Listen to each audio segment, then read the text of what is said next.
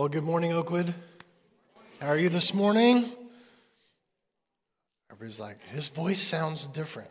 Okay, so let me just get the uh, elephant out of the room this morning. Okay, so Wednesday I started losing my voice, and I thought it would be better by Sunday, so I didn't hand anything off.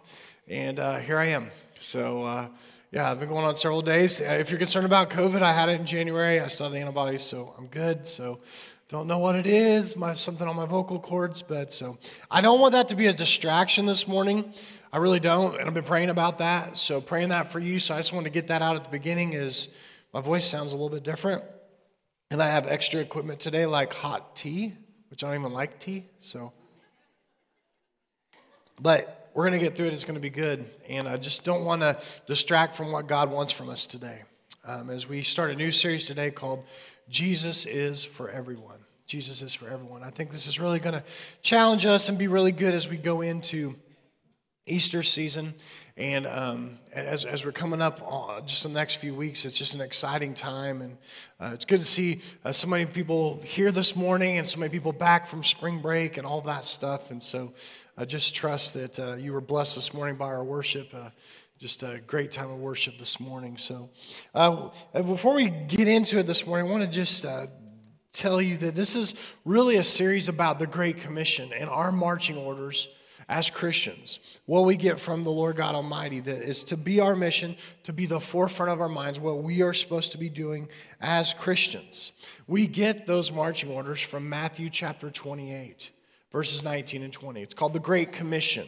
Uh, we keep this out in front of our church all the time. If you've never memorized this, I encourage you to memorize this uh, scripture because it is our marching orders directly from Jesus Christ. Right before Jesus Christ ascends into heaven, some of his parting words are these Matthew 28 19 and 20. Therefore, go and make disciples of all nations baptizing them in the name of the Father and of the Son and of the Holy Spirit, and teaching them to obey everything I have commanded you. And surely I am with you always, even to the very end of the age. Our marching orders as Christians. You could simplify that and just break it down and say it's to make disciples. And then Jesus gives us the how. He says, Go, make disciples. Baptize them, showing that they've given their life and their faith to Jesus Christ. Baptize them in the name of the Father, Son, and the Holy Spirit. Teach them to obey everything I've commanded you, even this command about the Great Commission. It was a year ago this week. Think about it. This week last year, everything went on lockdown. The class of 2020 went on spring break, a spring break that would last forever. Seriously, they never went back to school. You can ask my daughter, she still has not been back to Enid High since spring break of last year. Things changed in our world, didn't they? Things changed a lot. We were, we were told to separate and physically distance, and sometimes if you were exposed to something, you had to quarantine. You're, you're, you're to be wearing a, a, a mask and try to, try to cover yourself that way and keep this physical distance between you and everybody around you. Sometimes you were in, in, in, lockdown for weeks because you'd been exposed, and then somebody in your family was exposed, and it just seemed like the world changed. And maybe, maybe it offered us an excuse for not doing Matthew 28, 19, and 20. Maybe, maybe the church gets to take a break. Maybe Christians, they get a off season, right? I mean, pandemic going on. But when I read the Great Commission there, I don't see any qualifiers. It didn't say, hey, go make disciples except when there's a pandemic going on. Then you need to stop, put the brakes on that movement. One thing that was cool about last year, if you remember, when we were even on lockdown, we were trying to figure out ways to baptize people. Do you remember that? Some of our earliest videos uh, of church services when we were broadcasting online and we were hardly live, we were recording those on Thursdays to have time to edit and put it together. And, you know, we were figuring things out. Rusty had been here like four days, and it was like, get online. And Rusty, I hope you know what you're doing. Get, on, get us online tomorrow. But in spite of all of that, God was still moving, God was still working, and things were still happening for the kingdom of God. And so, for some, this command to make disciples, it was still happening. It was still being obeyed. It was still being carried out. But then for many of us, maybe it's just an excuse. But then maybe for many of us, if we're being honest, we weren't really doing the Great Commission before. it's something for us to consider. Because when you look at the book of Acts and you look at the early church and you look at how that early church grew and it grew and it grew and it grew. I mean, there's times it's recorded um, in, the, in the book of Acts where it says that 3,000 people came to the Lord all at once. I mean, imagine how long that baptism ceremony was, right? And, and yet, it's just like the gospel and the Great Commission and the marching orders and the mission of Christ Jesus was carried on. And you see it throughout the book of Acts, you see it throughout the epistles, and you see people like the Apostle Paul and, and, one of Jesus' disciples, Peter, and, and James, and different ones that wrote the New Testament, always having this heart and this passion for the gospel. A reminder to us that Jesus is for everyone. And his plan to save the world was to do it through his people, to do it through them sharing their faith in a powerful testimony. The fact is, we're called to obey God. We're called to obey God in this. That's where I want to begin this morning. Obedience matters to God, it shows our loyalty to his kingdom and mission. Obedience matters to God. When Jesus says, Hey, I want you to go and make disciples, then we are called to obey that passage of Scripture. In John's Gospel, chapter 14, verse 15, it says this Jesus was telling the disciples this as are Jesus' words If you love me, you will keep my commandments. If you love me, if you really love me, you'll keep my commandments. Later in the New Testament, in the book of James, chapter 4, verse 17, it says, If anyone then knows the good they ought to do and doesn't do it, it is sin for them. If you know these good works that are given to us in Scripture, and you, you know what you need to do. I mean, this brings up that whole, that whole conversation about sin, right? I mean, there's the sins of commission and then there's the sins of omission. Sins of commission would be like breaking the commandments. We just had a whole series on that. You know, if, if you commit adultery or you use the Lord's name in vain, those are sins of commission because you did something. But then I think maybe many more times, for some of us that would call ourselves Christians, identify, you know, I'm here every Sunday and I'm, I'm a good Christian. I'm even a church member. I even serve, I give. That we sometimes still can find ourselves slipping this track of this trap of sins of omission. Would you consider that with me this morning? That if you don't make disciples, for him that knows the good he should do and does not do it, it is sin. If you love me, you will keep my commandments, the Son of God says. I think so many times we just get caught up you know, in not sinning sometimes. You know, it's like, hey, I just want you to know I don't cuss, drink, smoke, chew, go out with people who do, right? And people like that, and I like to tout that. You know, I don't cuss, smoke, drink, chew. But my question would be, and maybe God's question would be, but what do you do for the gospel? Because it's one thing to say, oh, I don't do all of these things. It's another thing to say, but you don't do jack for the kingdom of God. You don't do jack for the gospel.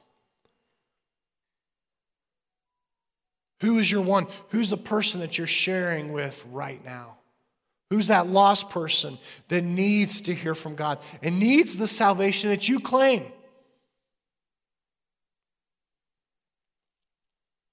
To make disciples. Because I think sometimes people with their circumstances and situations in life, they need some good news. That's what the gospel means is, is good news. It's good news about Jesus. And so we're called to go and share. And that word go in, in, in Matthew 28 19, when he says go, it actually means as you go along your way. It means like as you go to work and as you go to the soccer field and as you go to school, as you go along your way, make disciples. How? We baptize them and we teach them to obey everything that He's commanded us And if you think about it, and you make a disciple, and you baptize them, and you teach them to obey everything He's commanded us, and then you make another disciple, do you see the pattern? This is God's plan to save the world. Was through Christians who would actually take serious the Great Commission and not make it the Great Omission. Because there's power in the invitation to come to Christ. There's power in the invitation to let God come into your situation and come into your circumstances and to change your life, to change your eternal destination forever. Do we understand how important this is? And yet we've had a good excuse this year. Pandemic's hit, right? I mean, do you invite people to church in a pandemic? The CDC says you know, church service is one of the super spreader events, you know. Stay six feet apart. Well, this week, stay three feet apart. Um, you know, we're learning as we go, right? We've had a good excuse this year. But again, there's no qualifiers. They didn't say, hey, take a year off if things don't go well. Hey, if the economy's bad, don't share your faith. Hey, if there's some circumstance in your life, there's no qualifier. It just says to make disciples. There's been a lot written about this in the last several months, and especially just in the last few weeks. I was reading a lot of articles and I was reflecting on this as I was preparing this series, and, and I thought, you know, we've learned some things after one year of a pandemic. We've learned some things. Here's some things we've learned after one year of a pandemic. Would you consider these with me this morning? You know, we had taken congregational gathering and fellowship for granted. I think we just assume it's going to happen every week, just like it always has. It's always going to be there for us until you get locked down. If you remember, a year ago this week, that's what it was like. What did we do? You know, we all started buying puzzles, right? Then two weeks, you couldn't buy a puzzle on the face of the earth. It's a lot of things like that. Toilet paper, you know? I mean, you know, that was even part of the symptoms uh, but everybody wanted them some toilet paper and lots of it.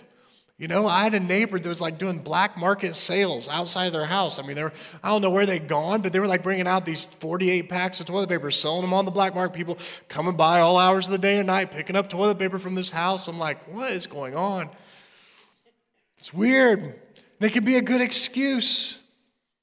One of the things that I think we took for granted is that church will always be there and services will be like they always have been, and yet we're all online. And for a period of time, we all had to, to be online. We weren't even really coming to the church building except on Thursday afternoons to record a service that we would broadcast on Sunday. We need to make sure that we don't take the gathering for granted. Another thing I think we learned from the pandemic is that our world is really small and connected. We live in a very small and connected world. There's a virus that came out of a place called Wuhan, China. Has anyone been to Wuhan, China? Anyone? I would yeah, this first service. Okay. Not, not very many of you, okay? And you think about that, it's all the way around the world. It's this little, if you look at a map, it's this little province like in the thick of China. And yet, it's amazing how it just took a couple weeks, right? Really, truly. About 10 days to make itself around the world. We live in a small, connected world, and I wondered could the gospel be spread that way? What if the gospel went viral? What if people started sharing their faith? We live in a small and connected world, and I'm not trying to make light of a pandemic, trust me. But what if the gospel spread through this small and very connected world. Because people are sharing their faith, because people are interjecting truth. Another thing I think we've learned in the past year of a pandemic is that there's something special about a congregation meeting and singing praises together. I think there's just something, something special about that. I was, I was talking to uh, somebody a couple weeks ago, um, they were at church, and uh, it was during the auction, it was after the auction, and we were talking, and he said, You know, Eric, uh, this is the second time I've been at church at the building in a year. I was like, Really? When was the first time? He said, Last June. We came once in June. I was like, Well, why haven't you been back? And he's like, Well, we, we watch online. You know, we really do. Most of the time, we, we catch it online. I said, Well, that's good to stay connected that way. And, and he goes, But man, being here today and being in the service, he goes, you, It just feels different when people come together and everybody's just singing their hearts out. And there's just something special. I just feel like the Spirit of God more this morning. And, you know, raised some questions for me. I said, When you're watching online for months and months and months and months, I was like, you know, do you like when we sing and, and Rusty says, hey, stand up and sing? Did, did you did you stand up and sing like you and your, your family? And he's like, No. He goes, We may have tried that one time, but it's pretty awkward. I said, Isn't that, isn't that funny how it's not awkward in the sanctuary, but it's awkward in our living room? And I said, Did you actually sing? Like, like did you sing the songs and the praise songs? And he's like, No, we probably just watched most of the time. I said, That's my concern. Because worship is to be active, not passive. The pandemic has put some wedges there, has given us some reasons to not invite people to church because it's scary. We just don't know if it's something that we should do. These marching orders didn't change those. So we're to have to be creative in how we do that. We've been creative online. We've been creative online with Wednesday night groups. I know youth group was online for a while. I know that there's several of our groups and our classes found ways to meet. And now that we're kind of thawing out from all of this, I don't know about you, but sometimes I get overwhelmed with all the bad news, right? I mean, there's, there's just bad news after bad news after bad news. Sometimes I, I want some, some good news. So, was a year ago, I think it was on March the 30th, I believe, I actually got invited as a pastor to be on a Zoom call with Governor Stitt here in Oklahoma. There's about 500 pastors from churches all across the state. They were in the Zoom meeting with him.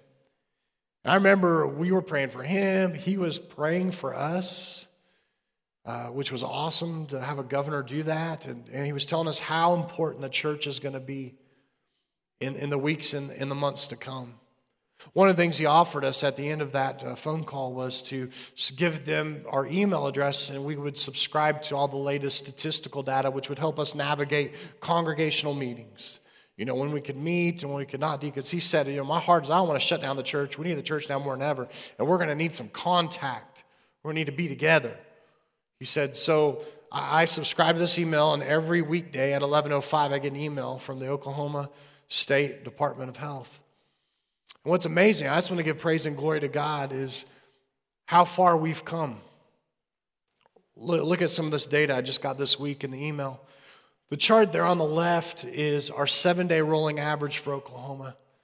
And you can see it, maybe you can see it looks like fine print, but it starts in, in, in March and April, stays pretty low. And then you get to July and it spikes, and it comes back down in August, September. And then really in October, it starts to just creep up. But then, man, that November, November, about the third week of November, just spikes up. You can just see it climb over 3,000, 3,200 cases a day. And then you see it kind of go up and down into December to January. The highest dot on there is actually January the 8th.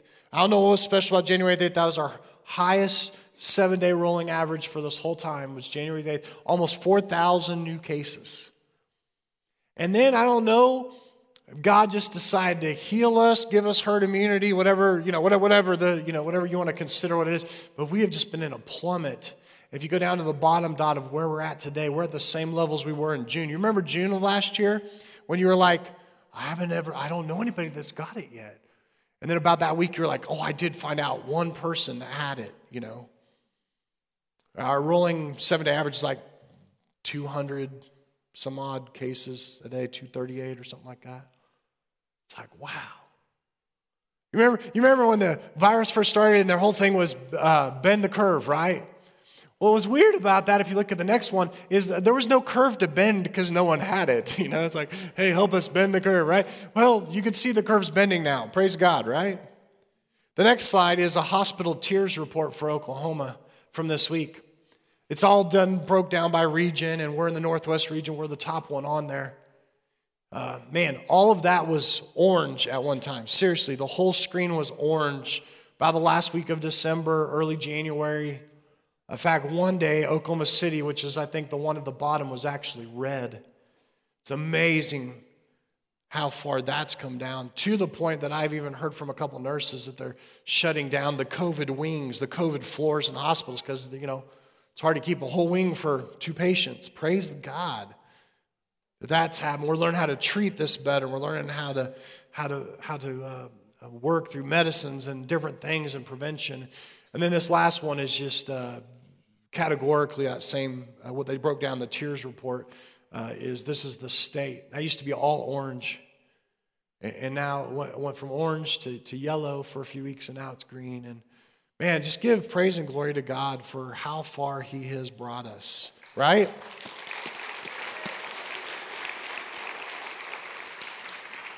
And I show, I show you that hopefully to be an encouragement to you too, because I know sometimes out in the world we get all the bad news.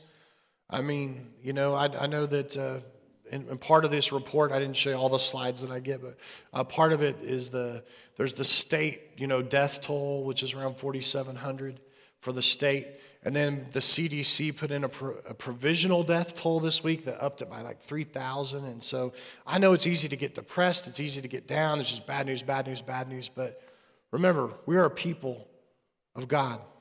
We are a people of the gospel. And the gospel is truth. And the gospel is good news for everyone. Jesus is for everyone. And I think it's a time where, eh, as things are starting to thaw, as things are starting to get better, and I know that many of you have either had the virus or you've had the vaccine now, you've had that opportunity, that maybe it's a good time to start having gospel conversations with people. Maybe even it's a good time to invite some people back to church. First service this morning, we were up in attendance there, but there's still plenty of room. You could space out by about 50 feet if you wanted to. So I just hope that's an encouragement to you. You know, as, as we were looking through this, and, and, and I've been reading several blogs, you know, uh, I was reading this blog that, that, this was actually from a year ago. Okay, so think pre-pandemic. Don't don't think about this year. Think about pre-pandemic. But uh, the blog and several of the people were talking about. There's all these comments on it from pastors. Why churches are not doing well with the Great Commission mission today? Why we're not doing well with the Great Commission mission today. One of the reasons is that church members are not being intentionally relational with those who are not in church. For those that are not attending a church or who are in a church, we're not being relationally intentional. So many times as Christians, I think it's easy to cocoon ourselves, right? We're here with our Christian friends. We like hanging out with our Christian friends, and we love our Christian friends, and that's all we know is our Christian friends. And that's good, and we should hang out with our Christian brothers and sisters in Christ. We should do those things. Don't get me wrong, I want you to have fellowship with one another, and I want it to be koinonia. I want it to be a deep, meaningful, sweet type of fellowship that we have. But how do you do the Great Commission if you have no relationship with anyone outside of the church? If those are your people, the church people, and you don't have a relationship with anyone outside of the church, how can you make disciples that are already made? We need to be relationally intentional. We need to make some friends that don't go to church. Maybe it's your next door neighbor. Maybe it's some people across you. Maybe it's somebody on your soccer team, your baseball team. But be intentionally relational with people that are different than you, that people don't, don't believe the same as you, and for people that do not attend church. Another reason why churches are not doing well so well with the Great Commission today is that church members are not regularly inviting people to church services or ministry opportunities. We, we, we try to make this so easy here at Oakwood. When you got a bulletin when you came in today, this probably fell out because you're like, oh, there's something in the bulletin today. This is what we call it's real simple it's an invite card. This is our way as your church staff to try to remove an obstacle. You want to invite them to, hey, let's go on a hayride that goes through the resurrection story and an Easter egg hunt a day before Easter. We call it Easter extravaganza. And you're like, yeah, I want to invite people. I don't know when to say. I don't know what, to, what time is it that day. Is it the morning, afternoon? All of those barriers all that you need to know are right here on this card. One side of the card talks about Easter extravaganza. Our outreach is happening in just a couple weeks. Tells them the times, tells them what it is, gives them the times, the date, the website. It's all right here. It's easy to invite someone and to say, come to Easter extravaganza. Your kids are going to love it. It's going to make some good family memories for you. There's even this hayride that's going to go through the scenes of the life of Jesus Christ so you remember the real meaning of Easter. It's going to be really meaningful. It's going to be awesome. Invite people to be a part of that. And all the information's right here. And on the flip side of it, it just says Easter at Oakwood. You're invited. Come, come Sunday, 9 and, and 10.30.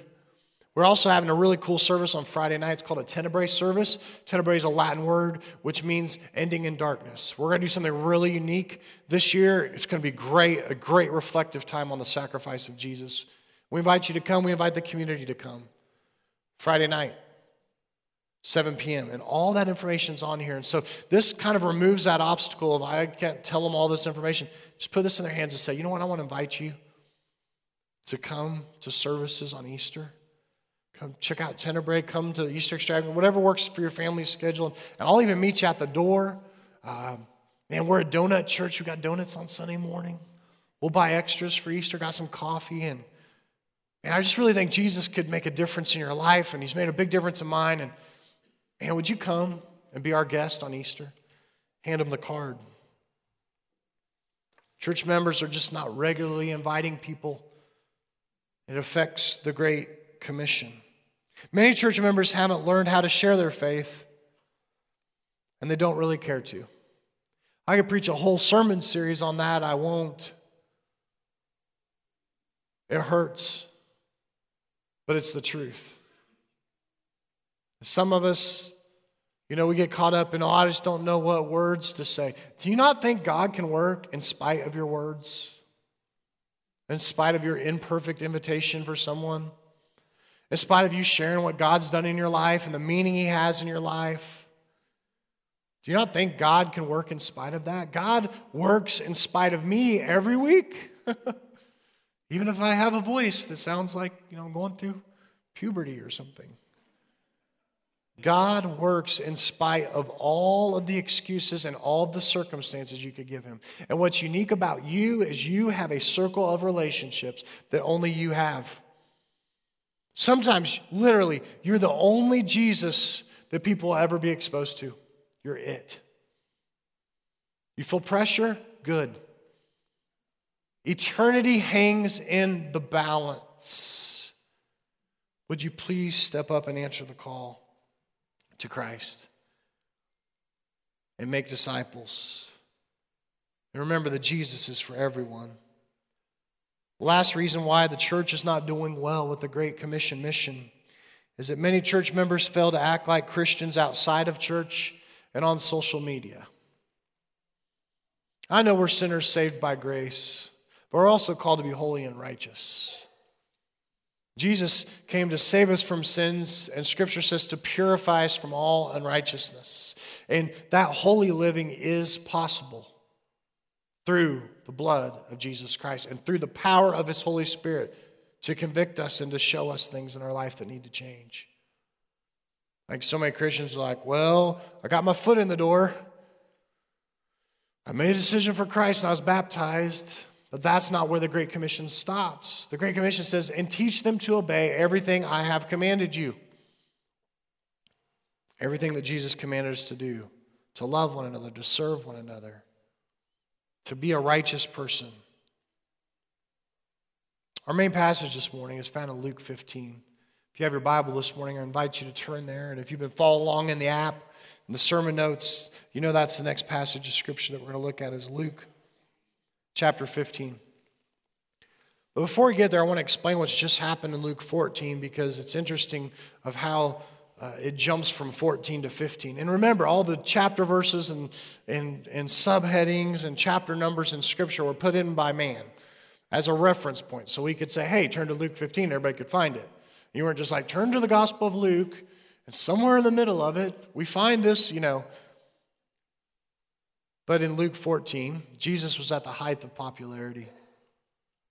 He, he was, he, I mean, scholars say that thousands of people were following Jesus. And they were following Jesus for all the wrong reasons. They were following him because, hey, if you follow Jesus, you might, you might see a miracle. I heard he makes blind men see and lame men walk. I even heard that maybe, maybe he's even, you know, it's been the, he might be able to raise the dead. Are you serious? Yeah, yeah. And the other thing I heard is sometimes he gives you a free lunch. One time he fed 5,000 people, and that was just counting the dads. That wasn't counting the women and children that were there Most scholars believe it's like 20,000 people. Jesus was kind of like the fad, you know? It's kind of like, go see Jesus, you know?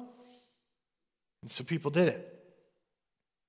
In Luke 14, it records teachings of Jesus. Until you get down to about, I think it's around verse 25 of Luke 14, Jesus puts down some hard truths about following him.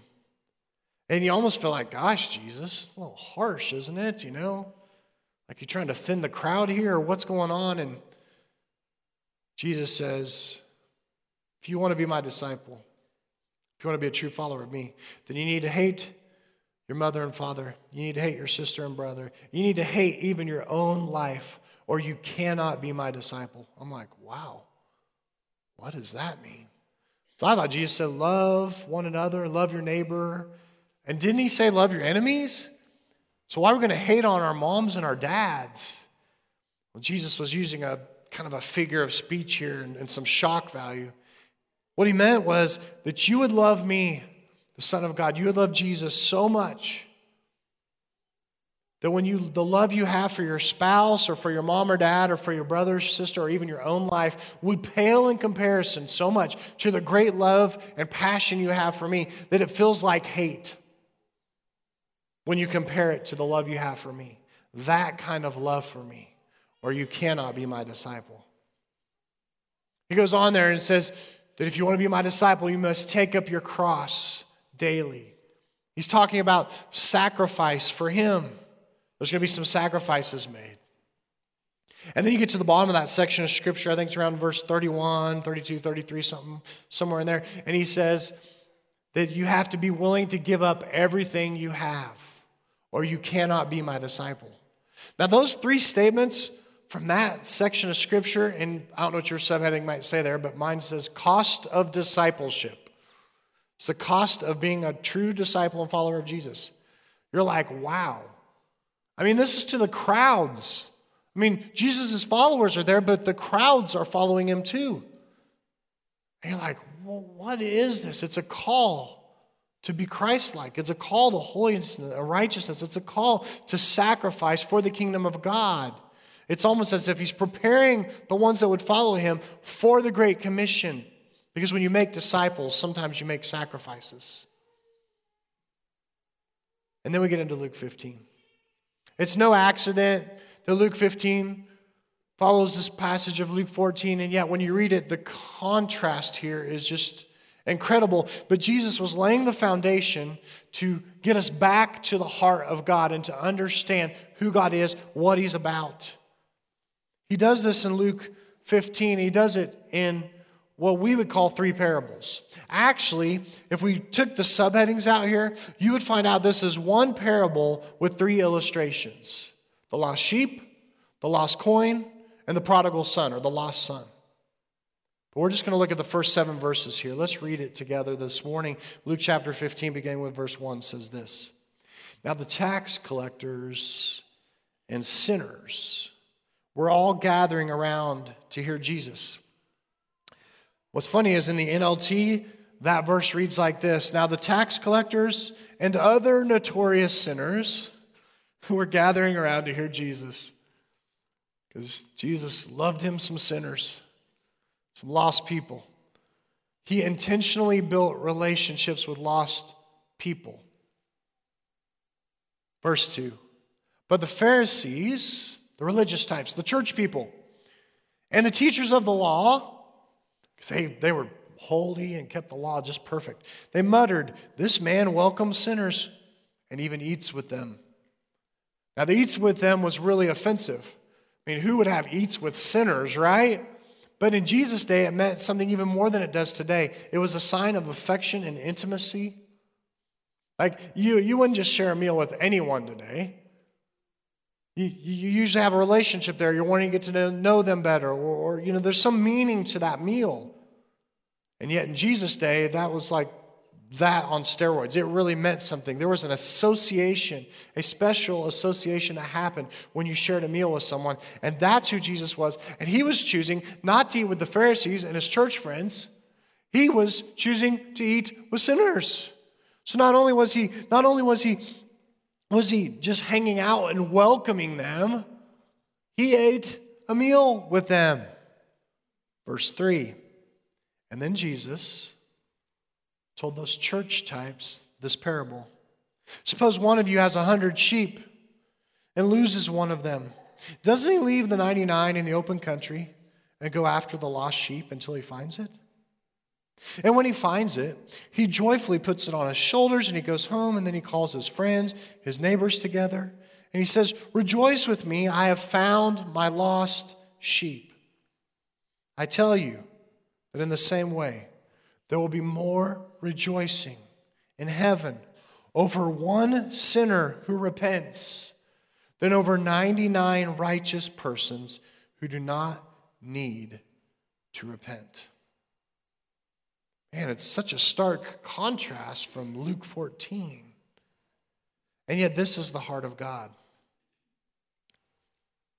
I wonder when we stand before the judgment seat of heaven someday. And we say to God, Hey, I didn't smoke, drink, cuss, chew, go out people do. Didn't use your name in vain. Who did you make for disciples?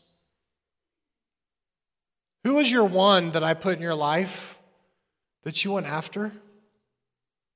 That you left your comfort and you went after? That's what I'm most concerned about. Are they going to be showing up after you? Will they be here later today? About that, I wasn't really comfortable. I, I didn't know what words to say.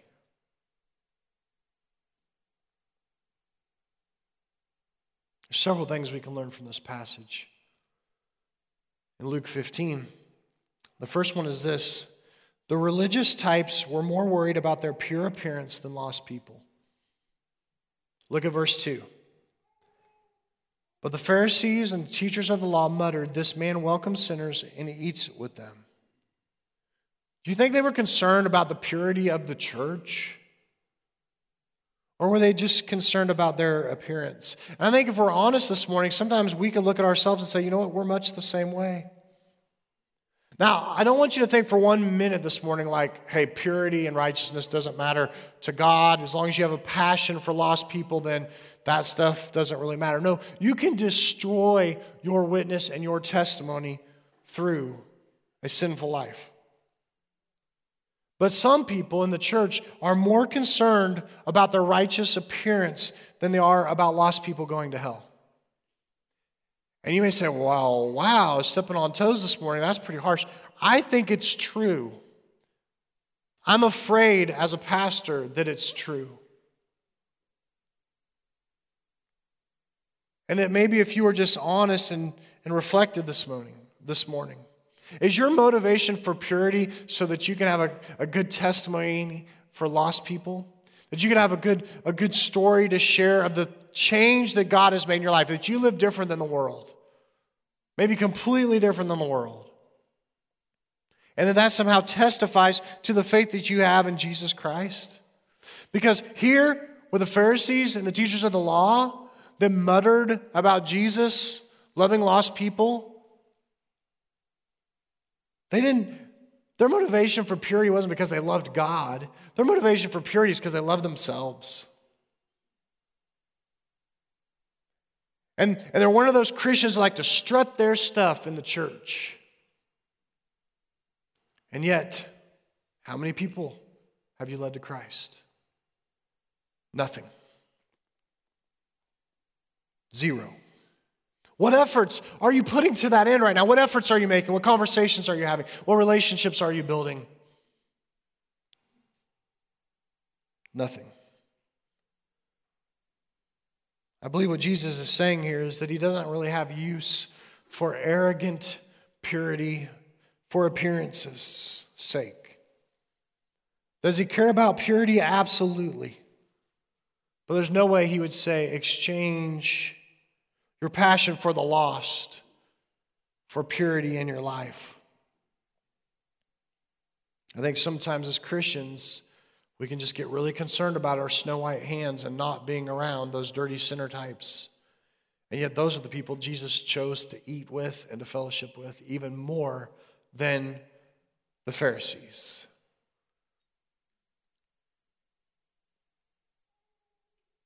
More worried about their pure appearance than lost people. May that be something that we never do and, and be, be something that we never are as Christians, as Christ followers. Second thing this morning true disciples leave their comfort zone to pursue their one. They leave the comfort zone, they leave the comfort of the flock.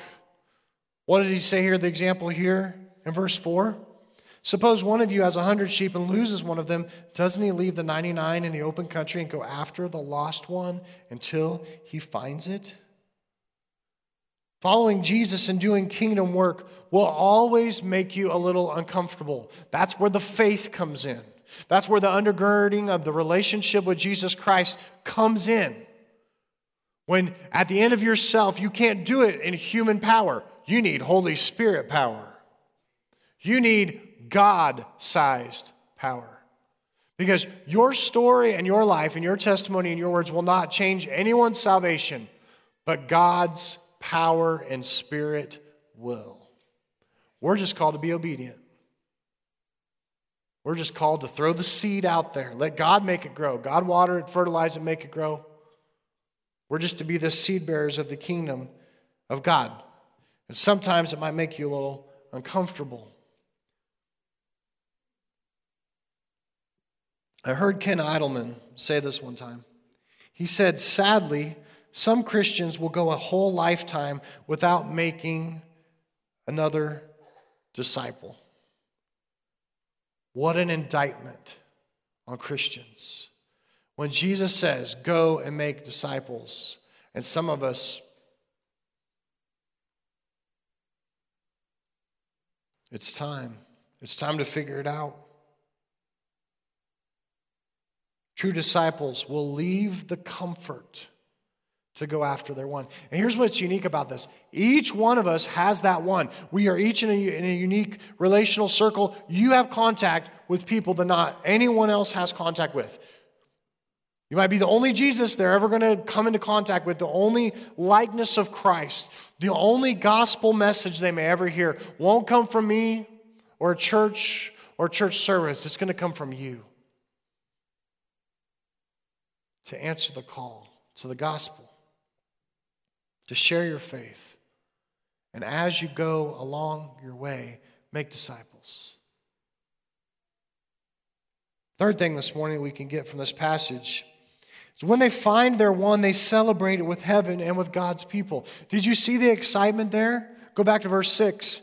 It says, Then he calls his friends and his neighbors together and says, Rejoice with me, I have found my lost sheep.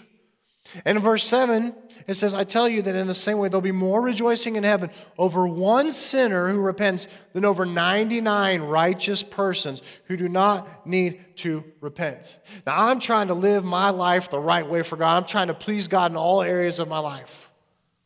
Not doing it perfectly, but I'm moving that direction. We should all be moving that direction. There should be some likeness of Christ on the increase in our lives.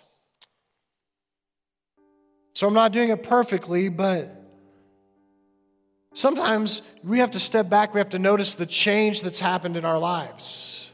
Maybe how far we've come. Or when you're sharing the gospel with someone, how far they have come. And you stand back sometimes, you're like, wow, look at the work that God has done here. Amazing. But sometimes I'm like, wait, why not celebrate the 99 that stayed in the fold? Why not celebrate the 99 that were righteous? I mean, you're just celebrating the one that got saved. You're celebrating the one that came to, that came to God. But don't lose sight of it.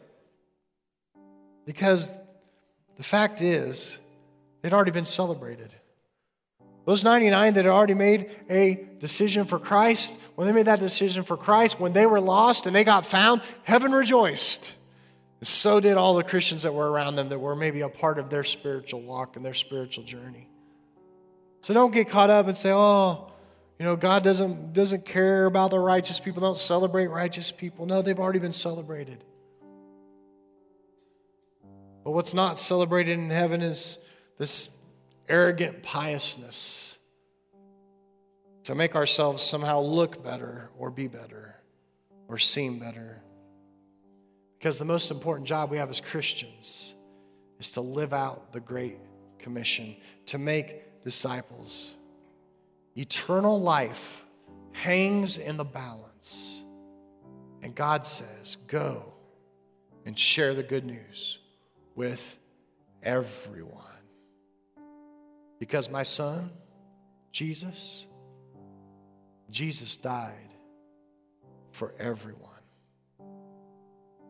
Jesus is for everyone. And we see the expectation here in Scripture is that found people find people. Found people find people.